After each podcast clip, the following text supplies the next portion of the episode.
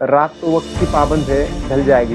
रात तो वक्त की पाबंद है ढल जाएगी। देखना ये है चरागो का सफ़र कितना है। So, hello everyone, welcome to the TechnoMedube channel. I am a fourth year student of Mahatma Phule Krishi Vidyapeeth Rahuri तो आज हमारे साथ बहुत ही स्पेशल गेस्ट हैं अक्षय उगलेश सर जिन्होंने U P S C C A P F के exam में all India fourteen rank हासिल किया है। और सर हमसे काफ़ी सीनियर भी हैं।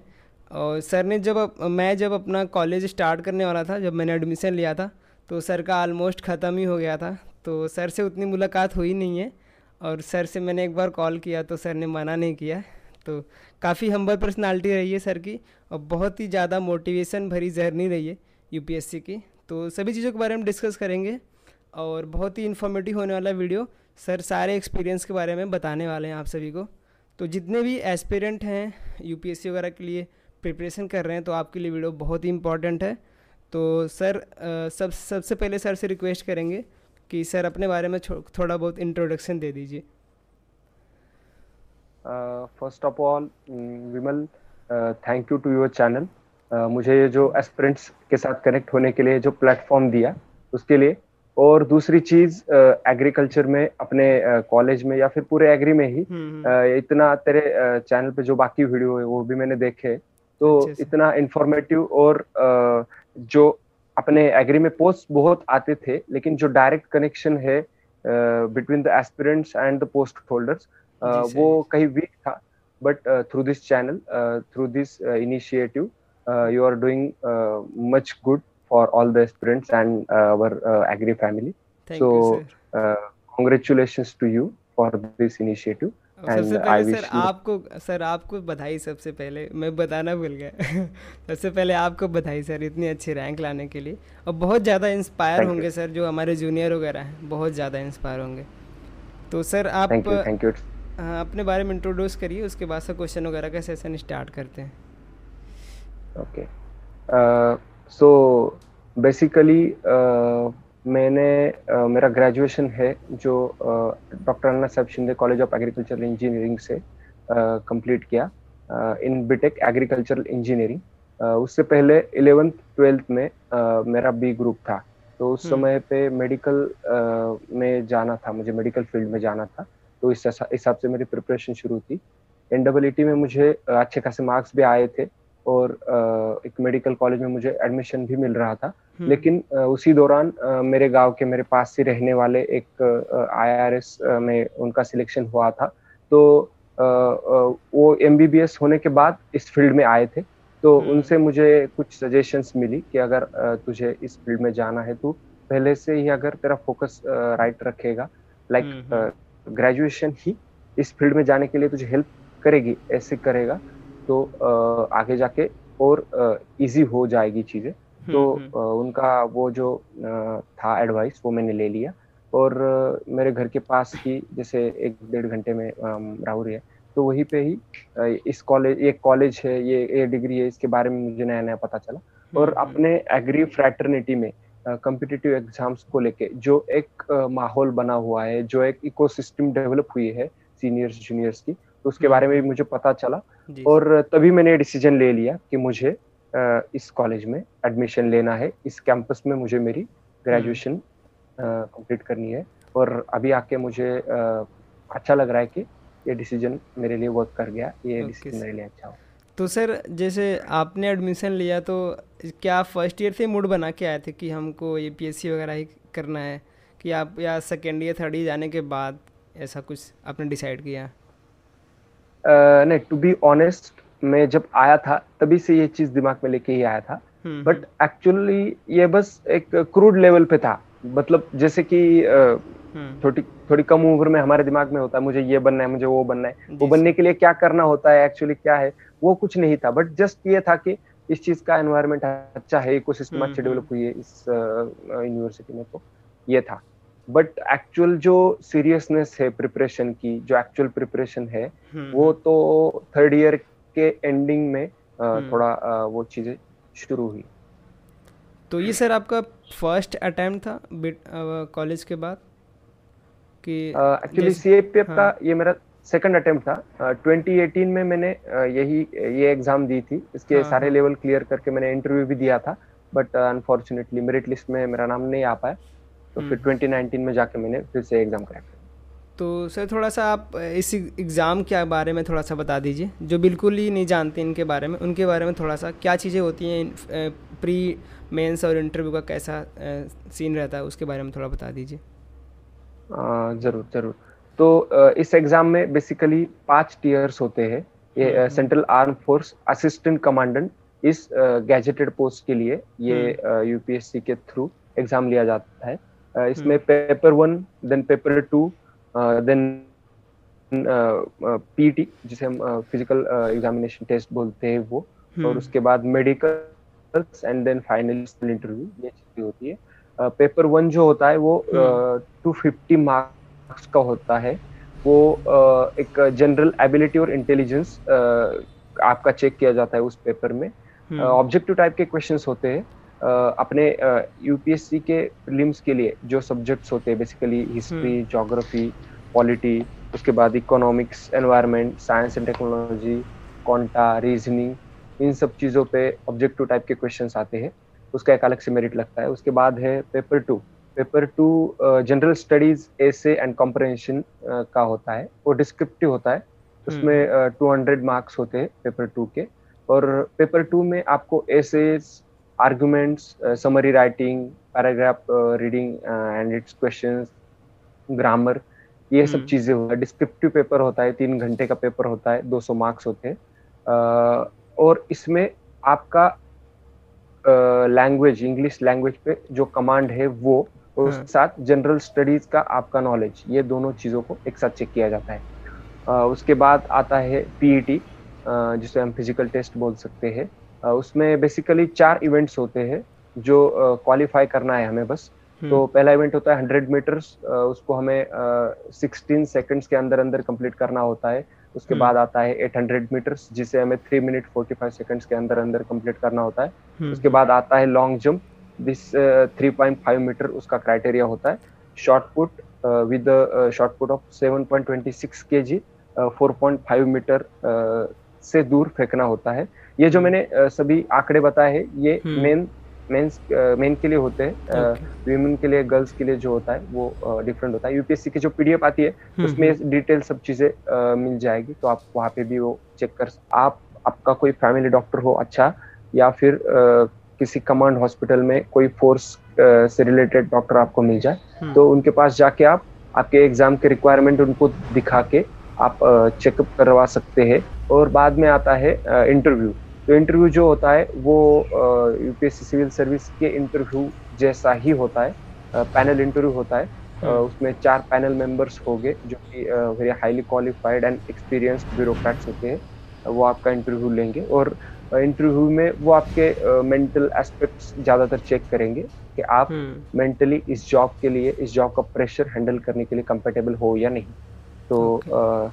ये मैंने बेसिक टेक्निकल चीज़ें बता दी तो अभी सर आप की जो स्ट्रैटी रही थी प्री के लिए क्या माइंड सेट था मेंस के लिए कैसे पढ़ाई की आपने उसके लिए थोड़ा सा बता दीजिए कैसे आप पढ़ते थे माइंड सेट की बात की जाए तो बेसिकली मैं पेपर वाइज बताता हूँ मैंने हाँ, जैसे हाँ. पेपर वन पेपर टू हाँ, वो सब चीज़ें बताई तो उसके अकॉर्डिंग तो पेपर वन जो है उस पर मैंने डिटेल्स तो बताई दी जो सब्जेक्ट है तो यूपीएससी हम्म। के अगर आप यूपीएससी सिविल सर्विस का प्रिपरेशन कर रहे हो तो हम्म। इस फ़र्स्ट पेपर के लिए आपको अलग से कुछ करने की ज़रूरत नहीं है।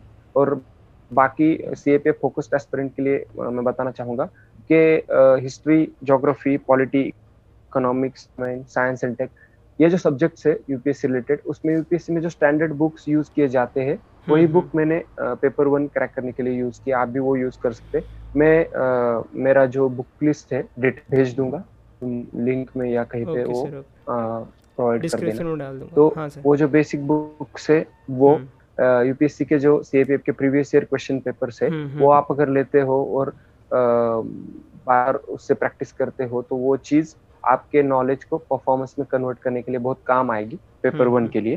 आ, उसके बाद आता है पेपर टू पेपर टू मुझे लगता है सबसे इम्पोर्टेंट पार्ट है सीएपीएफ का।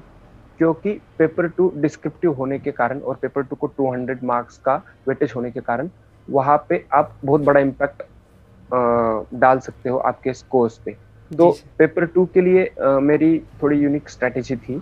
तो पेपर टू के लिए मैं आ, जैसे यूपीएससी के लिए मैं द हिंदू न्यूज़पेपर पढ़ता था। हम्म। तो वो न्यूज़पेपर में रेगुलर पढ़ता रहा। उसके जो एडिटोरियल्स है उस एडिटोरियल्स में जो करंट इश्यूज़ है तो उन पे बहुत अच्छे अच्छे राइटर्स के लॉजिकल व्यूज़ आते हैं तो उस पे हम्म, हम्म। सब चीज़ें डील में थी हर टॉपिक पे करंट के टॉपिक पे। तो मैं जैसे ही वो चीज़ें पढ़ता गया तो उसके साथ मैंने मेरे शॉर्ट नोट्स बनाना शुरू कर दिया। जैसे कि कोई केरला फ्लड से उसका कुछ इश्यू है तो उस एडिटोरियल में सब डिटेल चीज़ें होती थी। और नोट्स बनाने के कारण क्या हुआ कि मेरा एक अच्छा सा इंफॉर्मेशन का एक बैंक बन गया। हम्म, हम्म। जे, जैसे एक शॉर्ट नोट्स मेरे पास रहते थे उस सब चीज़ों के तो मैं पेपर के पहले दो दिन में चार दिन में इजीली वो सब चीज़ें रिवाइज कर कर सकता था। तो ये एक नोट्स बनाने की आदत थी मेरी वो एक बहुत काम है उसके बाद मैं और एक चीज़ ज़रूर सजेस्ट करूँगा। हम्म। राज्यसभा टेलीविज़न पे द बिग पिक्चर नाम का एक शो आता है। वो ऐसे ही जो डेली करंट टॉपिक्स होते हैं ऐसे कुछ इंपॉर्टेंट टॉपिक्स को लेके वहाँ पे उस पे जैसे हम जो डेली डिबेट शोज़ देखते हैं नॉर्मल चैनल्स पे उसी टाइप का शो हाँ। होता है। बट वहाँ पे जो डिबेटर्स आते हैं वो बहुत एक्सपीरियंस्ड ब्यूरोक्रेट्स होते हैं कुछ रिटायर्ड होते हैं कुछ वर्किंग होते हैं।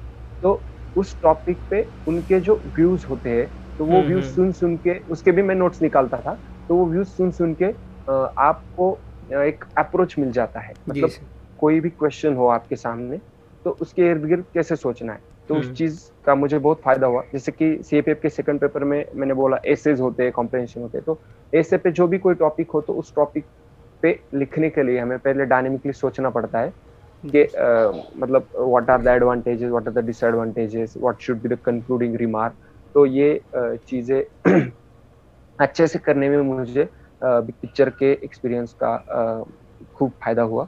तो ये हुई सेकंड पेपर की बात। और तीसरी चीज़ जो है वो है फ़िज़िकल हम्म। तो फिजिकल्स के बारे में मैं ये बोलना चाहूँगा कि आ, मेरे ऐसे कुछ दोस्त है जिनके फ़र्स्ट पेपर के और सेकंड पेपर के बहुत अच्छे खासे स्कोर्स आने के बावजूद वो फ़िज़िकल में रह गए फ़िज़िकल क्लियर नहीं कर पाए तो नॉर्मली देखने के लिए ये जो फ़िज़िकल स्टैंडर्ड्स है। वो इजी लगते हैं बट एक्चुअली एस्पिरेंट्स मतलब सिविल के लिए या बाकी एग्ज़ाम्स के लिए हम प्रिपेयर करते हैं तो हम्म, हम्म। उतना ग्राउंड का प्रैक्टिस रहता नहीं है। तो लाइब्रेरी में बैठ बैठ के बैठ बैठ के बॉडी थोड़ी सी रस्टी हो जाती है। और अगर uh, बिल्कुल मतलब आपका फ़िज़िकल uh, आने के एक महीना पहले या फिर कुछ देर पहले अगर आप प्रिपरेशन शुरू करते हो उस चीज़ का तो इंजुरी का खतरा रहता है। मतलब हम्म, आप इतने दिन से बैठे हो कुछ ज़्यादा मूवमेंट नहीं है बॉडी की। और आप एकदम से अपने बॉडी को स्ट्रेच कर रहे हो तो इंजरी का खतरा रहता है। और अगर इंजरी हो गई तो फिर दिक्कतें हो सकती है। तो मैं ये सजेस्ट करूँगा कि अगर आप डेडिकेटेडली पहले से ही सी के लिए ट्राई कर रहे हो तो एक बात ध्यान में रखनी चाहिए इट्स अ फोर्स तो फोर्स में आपको फिजिकली फिट होना बहुत ही ज़रूरी है। तो उस हिसाब से आपने आपके स्टडी शेड्यूल को बैलेंस करते हुए जिम या फिर जो भी नॉर्मल एक्सरसाइज है हम्म, वो रेगुलर हम्म। करती रहनी चाहिए। ये एक बहुत इंपॉर्टेंट बात है। ये हो गया फिजिकल्स का। ओके और इसके बाद आता है इंटरव्यू इंटरव्यू से हाँ. तो इंटरव्यू ये 150 मार्क्स का होता है। हाँ. वैसे टेक्निकली देखा जाए तो इंटरव्यू में सबसे कम मार्क्स होते हैं सीएपीएफ में 150 जो पहले 250 then 200 and then 150 but actually interview is one of the most important uh, levels of this exam क्योंकि इंटरव्यू ही ज़्यादातर चीज़ों को डिसाइड करता है कि आप लिस्ट में आओगे या नहीं आओगे और आओगे तो आपको कौन सा फोर्स मिलेगा ये हम्म। चीज़ें ज़्यादातर आपके इंटरव्यू पे इंटरव्यू के स्कोर पे डिपेंड करती है तो इंटरव्यू में एक्चुअली आपकी मेंटल कंपेटिबिलिटी उस फोर्स के हम्म। लिए वो चेक की जाएगी आपका जो नॉलेज है। वो पहले टू रंग्स में ऑलरेडी चेक हो चुका है। तो इंटरव्यू में ज़्यादातर नॉलेज से भी ज़्यादा आपका आपका अप्रोच आपकी ओवरऑल पर्सनैलिटी चेक की जाएगी। जैसे कि preparation normally bottom to top होता है आपका। हम्म। लेकिन मुझे लगता है इंटरव्यू के लिए आपका प्रिपरेशन ये टॉप टू बॉटम होना चाहिए। जैसे कि आप किसी जॉब के लिए किसी एग्ज़ाम के लिए प्रिपेयर कर रहे हो तो उस पोस्ट की रिक्वायरमेंट्स क्या है? इसके बारे में हम्म। आपने पहले सोचना चाहिए। वो जो फोर्स है वो आपसे क्या मांग रही है? आप में हम्म। किस टाइप की क्वालिटीज होनी चाहिए उस पोस्ट पे जाने के लिए? इसके बारे में आप जब सोचते हो पहले तो फिर उसके बाद आपने प्रिपरेशन शुरू करना चाहिए। हाँ ओके सो सी है तो इसमें आप एक लीडरशिप पोजीशन पे जाओगे। वहाँ पे जाने के बाद आपको कुछ 130 140 from day one of your service का यूनिट हैंडल करना होगा। तो उस चीज़ के लिए आपके पास कौन सी चीज़ें चाहिए आपके पास इमोशनल इंटेलिजेंस चाहिए आपके हम्म। पास एम्पथी चाहिए आपके पास एक अच्छा you should be a good planner और एक दूसरी बात होती है बहुत सारे लोगों में वो चीज़ होती है लाइक like, उनके पर्सनैलिटी में वो चीज़ है लेकिन वो हम्म। उस चीज़ को एक्सप्रेस नहीं कर पाते और हम्म। एक बात है कि आपका जो भी इंटरव्यू जो थर्टी फोर्टी मिनट्स का स्पैन है उस पीरियड में आपको आपके अंदर की चीज़ें एक्सप्रेस करनी है वहाँ पे जाके। अगर आप एक्सप्रेस नहीं करते हो तो उनको पता नहीं चलेगा आप में वो चीज़ें है भी या नहीं भी। और फिर आपका कम्युनिकेशन स्किल वहाँ पे बहुत काम आता है। तो कम्युनिकेशन स्किल आपका अच्छा नहीं है तो फिर आप में कितना भी टैलेंट हो आप में कितना भी नॉलेज हो तो उसका कुछ यूज़ नहीं है। तो कम्युनिकेशन स्किल पे भी वर्क करना चाहिए। इसके हम्म। लिए लैंग्वेज वो इम्पोर्टेंट पार्ट होता है उस कम्युनिकेशन स्किल का। जैसे कि आप हिंदी में भी इंटरव्यू दे सकते हो आप इंग्लिश में भी इंटरव्यू दे सकते हो। मेरी इंग्लिश फ़र्स्ट लैंग्वेज नहीं है मेरी फ़र्स्ट लैंग्वेज मराठी है। फिर भी मैंने इंग्लिश में इंटरव्यू दिया। तो उसके लिए मैंने एग्ज़ाम अपनी लैंग्वेज स्ट्रांग बनाने के लिए मैंने कुछ तरकीबें मेरे सीनियर से जान ली थी उसका मैंने यूज़ किया जो मैं यहाँ पे हम्म। बताना चाहूँगा। जैसे कि किसी भी लैंग्वेज का बेस होता है उसकी वोकेबलरी उसका वोकेब तो वो कैप हम्म, स्ट्रॉन्ग हम्म। करने के लिए मैं जैसे मैंने पहले बताया कि द हिंदू न्यूज़पेपर में पढ़ता था तो मैं उस न्यूज़पेपर से जो भी मुझे डिफ़िकल्ट वर्ड्स लगते थे वो मैं मेरे एक डायरी में नोट करके रखता था। और आ, हम्म, मैंने मेरे फ़ोन में एक मोबाइल डिक्शनरी का छोटा सा ऐप ले रखा था। तो जैसे मुझे टाइम मिलता है मैं उन वर्ड्स का मीनिंग लिख लेता था उस डायरी में। और सोने से पहले जो भी वो दिन के पंद्रह वर्ड्स हो ट्वेंटी हो टेन हो जो भी हो उसको मैं रिवाइज करता था। और फिर संडे जाके उस पूरे वीक के जो पूरे वर्ड्स हुए वो फिर से देखता था कि वो मुझे याद है या नहीं इस एक्सरसाइज हम्म। के कारण मेरा वोकेबलरी जो है वो स्ट्रांग हो गया और एक आपका वोकेब स्ट्रांग होता है तो आपको उस लैंग्वेज का कॉन्फिडेंस आता है लिखने का भी और बोलने का भी और एक दूसरी चीज़ के मेरा जो ग्रुप था उस ग्रुप में हम जो एक दो दोस्त थे जो इस चीज़ के लिए प्रिपेयर कर रहे थे और लैंग्वेज पे भी वर्क करते थे तो हम हम्म। सबने एक चीज़ की कि हम जब भी मिलेंगे तो ज़्यादा से ज़्यादा इंग्लिश में एक दूसरे के साथ बात करने की कोशिश करेंगे तो उस चीज़ से भी थोड़ा कॉन्फिडेंस आ गया बात करने का हम्म।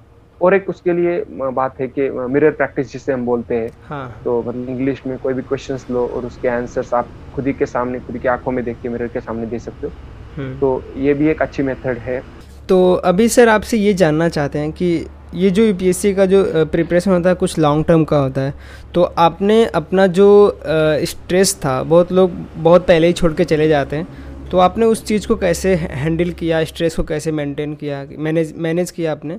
और इसको ओवरकम कैसे किया आपने?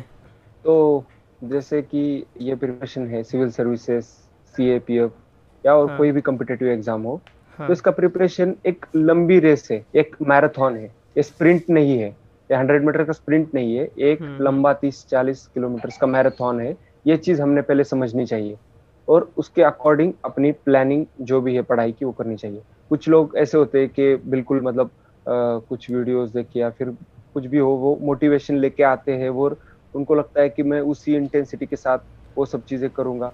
लेकिन एक अपनी खुद की जो बॉडी है अपनी खुद खुद के जो माइंड है हम्म। वो हर एक का अलग अलग होता है। जैसे हम बोलते हैं, एक जगह पे जाने के बहुत सारे रास्ते होते हैं। तो यही चीज़ यहाँ पे भी वर्क करती है कि इस गोल तक जाने के लिए बहुत सारे रास्ते आपको वो रास्ता चुनना है जो आपके पर्सनैलिटी आपके स्ट्रेंथ और वीकनेसेस के साथ सबसे अच्छे तरीके से मैच करता हो। तो वो रास्ता अगर आप चुनोगे तो ज़्यादा इफिशियंटली और कम समय में वो आप उस गोल तक पहुँच सकते हो। तो उसके लिए सेल्फ एनालिसिस बहुत इंपॉर्टेंट है। आपको आपके स्ट्रेंथ्स आपकी वीकनेसेस आपके हैबिट्स पढ़ाई के हैबिट्स आपके आपके स्लीपिंग रूटीन आपका आपके इंटरेस्ट ये सब चीज़ें बहुत अच्छे से पता होनी चाहिए। हम्म। जैसे कि मेरा था कि मुझे पहले से मैं थिएटर करता था कॉलेज में था तब। हाँ, मुझे लिटरेचर में इंटरेस्ट था पहले से। तो आ, मैं क्या करता था मैं दिल्ली में था तो दिल्ली में मेरा पूरा वीक का शेड्यूल कंप्लीट होने के बाद या फिर कभी भी मैं अगर कुछ बोर होता हूँ मुझे ऐसा हम्म। ऐसे दिन आते थे कि लगता था बिल्कुल कि यार अब बोर बोर हो रहा है बहुत आज तो कुछ मतलब अंदर घुस ही नहीं पा रहा दिमाग में। तो उस समय पे ब्रेक लेना भी बहुत इंपॉर्टेंट हो जाता है क्योंकि हम्म। आपकी ये जो लड़ाई है ये दोनों चीज़ों की है। फ़िज़िकल फिटनेस और आपका मेंटल फिटनेस ये दोनों चीज़ें अगर अच्छे से बैलेंस करके आप अपना प्रिपरेशन चालू रखोगे हम्म, तो आप लॉन्ग टर्म में आराम से एग्ज़ाम क्रैक कर सकते हो। तो इसलिए जैसे कि मेरा इंटरेस्ट लिटरेचर था तो मैं दिल्ली में कहीं रेक्टा फाउंडेशन के कुछ प्रोग्राम्स होते थे तो मैंने उनका ऑनलाइन पेज सब्सक्राइब करके रखा था फेसबुक पे। तो उससे मुझे नोटिफिकेशन मिलते थे मुझे मेरे कुछ लाइक माइंडेड दोस्त थे वहाँ पे तो उनके लिए उनको लेके मैं वहाँ पे जाता था या फिर कनॉट प्लेस पे हम जाते थे वहाँ पे कुछ फेस्टिवल्स रहते थे कुछ प्रोग्राम्स हम्म। रहते थे तो उस प्रोग्राम्स के एड हिंदू पेपर में आते थे तो वो देख के हम वहाँ पे जाते थे। या कभी हर दिन में मतलब आपके स्पेसेस जो होते हैं पढ़ाई के बीच में वो आप कितने बेहतर तरीके से यूटिलाइज करते हो स्ट्रेस मैनेजमेंट के लिए ये चीज़ भी बहुत मैटर करती है आपके ओवरऑल हम्म। प्रिपरेशन में और आपकी सक्सेस और सर ये भी जानना चाहते हैं कि आप जैसे कि ये उतना तो जैसे आप तीन चार साल प्रिपरेशन करते हैं फ्रस्ट्रेट हो जाते हैं बहुत लोग तो आप अपने आप को मोटिवेट कैसे रखते थे आप कंसिस्टेंट कैसे थे इस एग्ज़ाम के लिए इसके बारे में बता दीजिए हम्म, एक चीज़ है कि मतलब ये मेरा व्यू है मेरा पर्सनल व्यू कि मोटिवेशन हाँ। इस चीज़ को आ, हमारे एस्पिरेंट्स और बहुत सारे लोग एक गलत तरीके से लेते हैं मतलब जैसे कि हमने कुछ वीडियो देख ली आ, किसी टॉपर हाँ। की या फिर कोई सक्सेसफुल कैंडिडेट की कुछ वीडियो देख ली और उसके बाद हमें मतलब वो जो एड्रेनालिन रश होता है बॉडी में वो आता है फिर हमें लगता है यार मुझे भी ये बनना है मुझे भी वो बनना है। उस चीज़ को लोग मोटिवेशन समझ बैठते लेकिन एक्चुअली ये मोटिवेशन नहीं है। हम्म, हम्म। अगर उस चीज़ से आपके बॉडी में एड्रेनालिन रश होता है तो वो कंटिन्यू नहीं रहेगा। उसको परफॉर्मेंस में बदलने के लिए आपको डेडिकेटेडली उस चीज़ पे काम करना होगा। तो मेरे लिए मोटिवेशन ये है कि मुझे लाइफ में क्या हासिल करना है मेरा गोल क्या है ये मेरे माइंड में बिल्कुल क्लियर है। मुझे वो हम्म। किस लिए हासिल करना है वो हासिल करने के बाद मैं मेरे लाइफ के प्रोसेस में उसका कैसा यूज़ करूँगा ये भी मुझे मेंटली एकदम क्लियरली पता है। और आ, मेरा गोल मुझे पता है तो उसके अकॉर्डिंग मैं प्लानिंग कर रहा हूँ अच्छे तरीके से उस गोल को पाने के लिए। Considering my strength and my weaknesses जैसे मैंने पहले बताया। और फिर ये जर्नी तय होने के बाद फिर मैं धीरे धीरे धीरे धीरे स्टेप बाय स्टेप मेरे जो वीकनेसेस है उनको ध्यान में रखते हुए प्रिपरेशन शुरू कर रहा हूँ। जैसे कि मैंने पहले दिन शुरू किया मेरा जैसे मेरी आदत नहीं थी मैं एक जगह पे ज़्यादा टाइम बैठ के फोकस नहीं रख पाता था। तो शुरुआत में होता था मेरी दो घंटे चार घंटे दिल्ली में जाने के बाद भी इतनी कमी पढ़ाई होती थी। मेरे कुछ हम्म। दोस्त थे वो ज़्यादा पढ़ते थे लेकिन मेरे दिमाग में ये चीज़ होती थी कि हाँ अगर मेरा फोकस मैं ज़्यादा देर बैठ नहीं सकता क्वांटिटी ज़्यादा नहीं है मेरी पढ़ाई की तो मैं क्वालिटेटिव रीडिंग पे ज़्यादा फोकस दूँगा। मैं मेरे सोर्सेस से वो लिमिटेड रखूँगा। तो हम्म। मेरे स्ट्रेंथ्स के अकॉर्डिंग मैंने मेरी प्लानिंग करी और उसके हिसाब से मैं आगे बढ़ता गया। जैसे कि मैं आ, मैं इसमें मैंने एक दिन का पूरा प्लान बनाया। उसमें आ, मैंने जो भी चीज़ें थी वो आ, पूरी प्लान कर लिया अच्छे से। वो एग्जीक्यूट करने की कोशिश की। उसके हम्म, बाद हम्म। उसमें से जितना भी मेरा हो पाया वो मेरी अगले दिन की मोटिवेशन होती थी। और सर ये जानना चाहते हैं आपसे कि आपके प्रिपरेशन के टाइम पे ऐसा कोई सैड मोमेंट आपके लाइफ में हुआ हो कि अब भाई मन नहीं कर रहा मेरा पढ़ने का मैं ऐसा कुछ क्विट कर रहा हूँ? ऐसा कुछ माइंड में आया था आपके? टू बी ऑनेस्ट ये मेंटल ब्रेकडाउन ये इस हम्म। पूरी जर्नी का पार्ट एंड पार्सल है। जी सर uh, मेरे साथ एक चीज़ हुई थी जब uh, मेरा क्लासेस कंप्लीट होने को थे ऑलमोस्ट आठ नौ महीने हुए थे मुझे दिल्ली में जाके। हम्म, तो उस दौरान मुझे फ़ूड uh, पॉइजनिंग हुआ था कुछ बाहर हाँ, का हाँ। खाना खाना इस चीज़ों के कारण। तो उस टाइम पे पहले से इतनी बड़ी बीमारी में घर से बिल्कुल बाहर रहने की आदत नहीं थी। कॉलेज में भी मेरा घर पास ही था। तो जब कुछ कुछ ऐसा हो जाता था तो घर पे जाके एडमिट हो लेता था या फिर घर वाले होते थे। जी लेकिन मेरा फ़र्स्ट एक्सपीरियंस था कि मैं पूरा अकेला हूँ। मेरे घर वाला मेरा कोई मेरे साथ नहीं है बस मेरे दोस्त थे।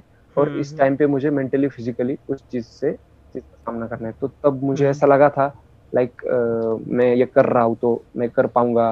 फिजिकली मेंटली इस चीज़ का सामना कर पाऊँगा नहीं पाऊँगा हम्म। लेकिन इस ये चीज़ें ऐसी मैंने एक एग्जांपल दिया इसके बीच में बहुत सी बार ऐसी चीज़ें होती थी जैसे कुछ क्लास हम्म। में हुआ वो चीज़ समझ नहीं आई दिन भर आठ नौ घंटे में क्लास में बैठ के आया कुछ मुझे समझ नहीं आया उससे तो फिर हम्म। थोड़ा मेंटल ब्रेकडाउन होता था यार ये बंदा इतना पढ़ रहा है ये इतना पढ़ रहा है ये इतने आगे है सब ये मेरी कंपटीशन है मैं तो इनके कंपैरिजन में कुछ भी नहीं हुआ अभी तो फिर क्या मैं कर पाऊँगा या फिर मैं अपना टाइम वेस्ट कर रहा हूँ या मैं गलत डायरेक्शन में जा रहा हूँ ऐसे बहुत से निगेटिव थॉट्स दिमाग में आते रहते थे। आ, लेकिन मैंने उस टाइम पे एक चीज़ मैंने दिमाग में क्लियर कर ली थी हम्म, कि हम्म। मुझे मेरा एम क्या है मुझे सिविल सर्विसेज़ में जाना है या फिर मुझे डिफेंस में जाना है। ये मैंने मेरे डायरी में नोट कर लिया था कि मुझे जाना है क्यों जाना है किस लिए जाना है। ये चीज़ मैं क्लियरली बुलेट पॉइंट्स में मेरे डायरी में नोट करके रखी थी। हम्म, और जब भी मुझे ऐसा डाउट आता था सेल्फ डाउट आता था या मुझे गोल पे मेरे तो मैं वो चीज़ पढ़ लेता था। तो वो चीज़ बहुत हेल्प करती थी। तो ये सेल्फ डाउट्स निगेटिव थॉट्स ये सब इस जर्नी का पार्ट एंड पार्सल है। और इस चीज़ों को हैंडल करना आप जब सीखते हो तभी आप तभी ही आप ये एग्ज़ाम क्लियर कर सकते हो उस मतलब आ, वो चीज़ आप हम्म। सीखते हो तो वही इस जर्नी का पार्ट है एक सिविलियन ऑफिसर बनने की जर्नी का। हम्म। और एक सर एंड में आपसे ये पूछना चाहते हैं कि आपके कौन सी यूनिक स्ट्रैटेजी रही थी जो आप जो नए एस्पिरेंट आ रहे हैं उनको शेयर करना चाहते हैं कुछ नया आपने किया हो इस एग्ज़ाम को क्रैक करने के लिए और एडवाइस बता दीजिए क्या चीज़ें करनी चाहिए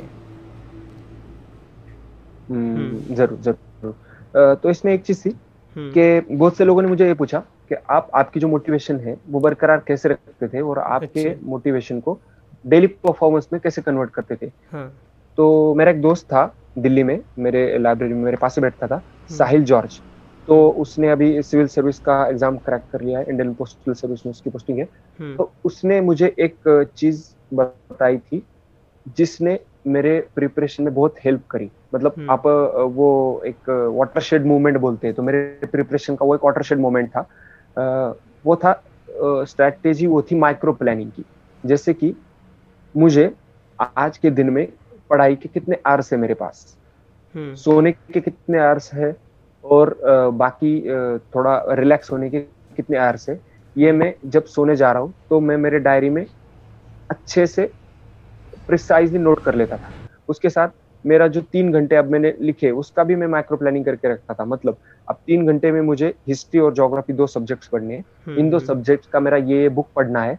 इस बुक के इतने पेजेस है तो मुझे उस पेजेस में एक घंटे में मेरा स्पीड पढ़ने का इतना इतना है तो हम्म। मैं इतने घंटे में इतने पेजेस पढ़ूँगा तो एक मेरा पूरा एक स्प्रेडशीट बन जाता था दिन का कि आज मेरे दिन में इस सब्जेक्ट के इतने पेजेस पढ़ के होने हैं इस सब्जेक्ट पे ये टॉपिक्स कवर करने हैं ये मेरे पास माइक्रो प्लानिंग होता था हम्म। और मैं दिन में पूरे दिन में रिलीजियसली वो चीज़ें फॉलो करने की कोशिश करता था बीच में कुछ एक घंटा बफर भी रखता था जैसे दिन में कुछ इमरजेंसी आ जाए जो कोई दोस्त आ जाए रिलेटिव हम्म। आ जाए उनसे मिलने जाना है कुछ खाने जाना है कुछ अलग तो वो टाइम एडजस्ट कर उसको, इसलिए एक घंटे का बफर रखता था।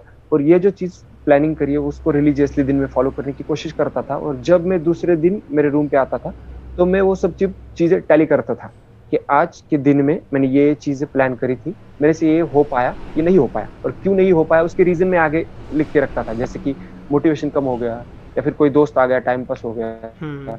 या फिर ये सब्जेक्ट को थोड़ा ज़्यादा टाइम लग गया समझने में या मेंटली फोकस जो भी चीज़ है दिक्कत है वो वहाँ पे लिख के रखता था।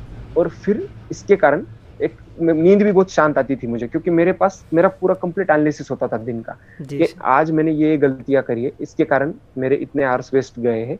मैं अगर कल पढ़ूँगा तो ये गलतियाँ मुझे नहीं करनी तो फिर कल मेरे दिमाग में वो चीज़ें होती थी तो मैं ऑब्वियसली उस पर बहुत ही अच्छे से वर्क कर पाता था।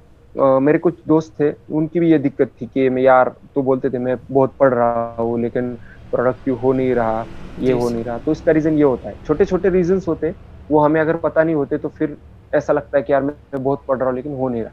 लेकिन अगर आप माइक्रो प्लानिंग करते हो आपके पढ़ाई का तो ये चीज़ आपके सामने रहेगी इसके आपका दिमाग भी शांत रहेगा और पढ़ाई अच्छे से हो पाएगी। जी। और कुछ सर लास्ट एडवाइस देना चाहते हैं जो जूनियर्स आ रहे हैं अपने? और जो इस इसकी एग्ज़ामिनेशन की तैयारी करना चाहते हैं। कुछ लास्ट एडवाइस आपकी तरफ़ से? ज़रूर। तो तो जैसे मैंने पहले से बोला है कि मुझे लिटरेचर का पहले से अच्छे से शौक रहा है तो हम्म। मैं जब भी डिमोटिवेट होता था या कुछ भी था तो मैं आ, कुछ कवाली या कुछ सुन लेता था कुछ शायरी पढ़ लेता था। आ, तो यूपीएससी के बारे में बहुत बंदे पूछते हैं कि यूपीएससी क्या है? मतलब ओवरऑल आप समअप करना चाहोगे यूपीएससी के जर्नी को तो किस शब्दों में करोगे? तो नुसरत फतेह अली खान साहब के एक कव्वाली में एक शेर था तो वो मुझे आता है याद आता है कि एक आग का दरिया है और डूब के जाना है। हाँ हाँ. तो ये एग्ज़ाम आपको उस लेवल तक स्ट्रेच करती है मेंटली फिजिकली ये एग्ज़ाम के प्रेशर के साथ ही अपने रिलेटिव्स अपने पेरेंट्स तो इनका बाहर से प्रेशर होता है। आप आपका सब अच्छा खासा स्टेबल करियर छोड़ के दिल्ली में आते हो फिर प्रिपरेशन शुरू करते हो और अनसर्टेनिटी रहती है सब चीज़ों की। मतलब आप इतना एफर्ट डालने के बाद भी आपका मेरिट लिस्ट में नाम आएगा ना आएगा ये सब चीज़ें होती है। तो उसमें भी एक वसीम बरेलवी साहब का एक शेर है रात तो वक्त की पाबंद है ढल जाएगी। रात हम्म। तो वक्त की पाबंद है ढल जाएगी देखना ये है चरागों का सफ़र कितना है। तो यही है। इस जर्नी में बहुत से ऑब्स्टेकल्स आते रहेंगे प्रॉब्लम्स आते रहेंगे रिज़ल्ट नहीं आएगा फेल्यूर्स आते रहेंगे। ये तो रात रात है ये तो आज न कल ढल जानी ही है लेकिन yes, yes. चरागों ने यह ठानना है कि हमने कितने ब्रेवली इस सब चीज़ों का सामना करना है और कैसे अपने मुकाम तक पहुँचना है। तो मेरे yes, सारे सभी एस्पिरेंट्स को सभी दोस्तों को मैं उनके जर्नी के लिए uh, मेरी तरफ़ से बहुत सारी शुभकामनाएँ देना चाहूँगा। और I wish that I see most of you on the other side of spectrum thank you thank you very much sir आपने बहुत ही अच्छा एक्सप्लेन किया सब कुछ। आई होप जितने लोग भी देख रहे होंगे उनको बहुत ही अच्छा इन्जॉयमेंट मिला होगा और बहुत कुछ सीखने को मिला होगा। तो thank you so much sir आप हमारे साथ जुड़ने के लिए और अपना जो है एक्सपीरियंस शेयर करने के लिए। Thank you very much sir thank you thank you thank you so much